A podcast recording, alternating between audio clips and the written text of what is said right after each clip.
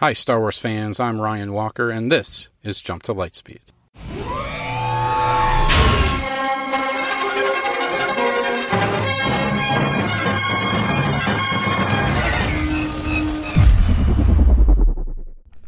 Welcome back, Star Wars friends. So, the media blitz continues. Yesterday, the official Star Wars social accounts shared a brief clip, maybe 20 to 30 seconds, from The Rise of Skywalker.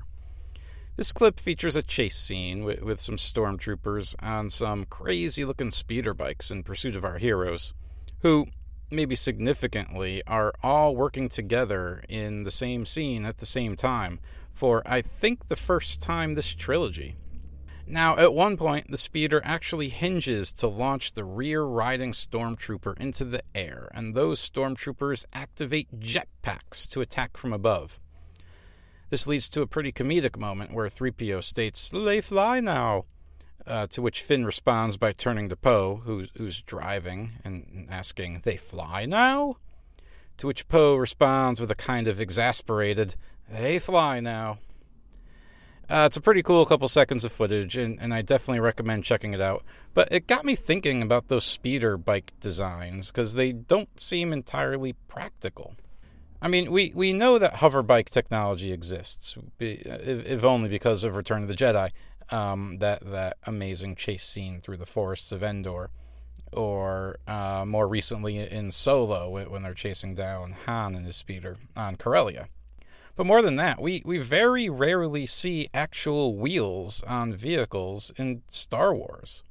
I mean, the, the Jawa Sandcrawler is the only vehicle I can think of off the top of my head that uses wheels of some sort. Everything else hovers. And it seems to me that if, if you're in a rocky environment, kind of like um, this planet that they're on, which, which, by the way, it's it's not Tatooine, it's not Jakku. I, I guess it's a new planet called uh, Pasaana. Anyways, it's a whole new desert planet. But it seems to me that hover technology would be a much wiser choice here, especially since they seem to have gone the extra expense of giving these speeder bikes tank treads, theoretically to improve their traction. So, if the First Order knows that they need improved handling on the slippery dune slopes of this planet, then why not just go all the way and use the hover technology?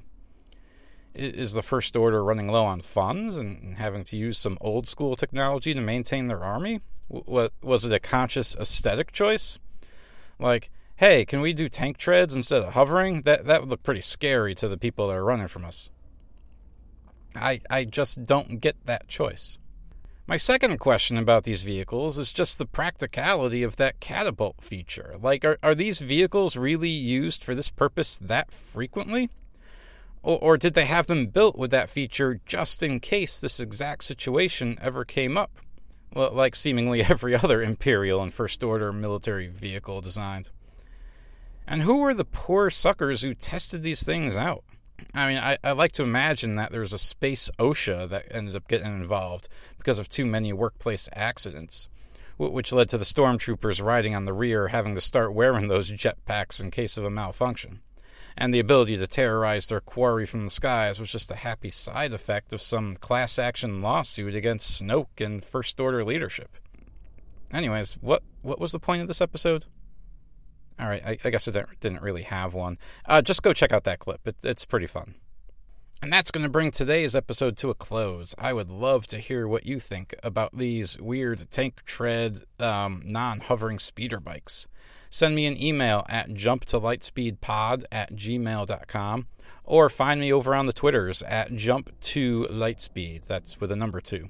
If you like what you heard, please hit subscribe in Apple Podcasts, Spotify, Google Play, or whatever podcatcher you're, using, and share this episode with a friend. Maybe maybe talk them into subscribing as well. Thanks for listening, and may the force be with you.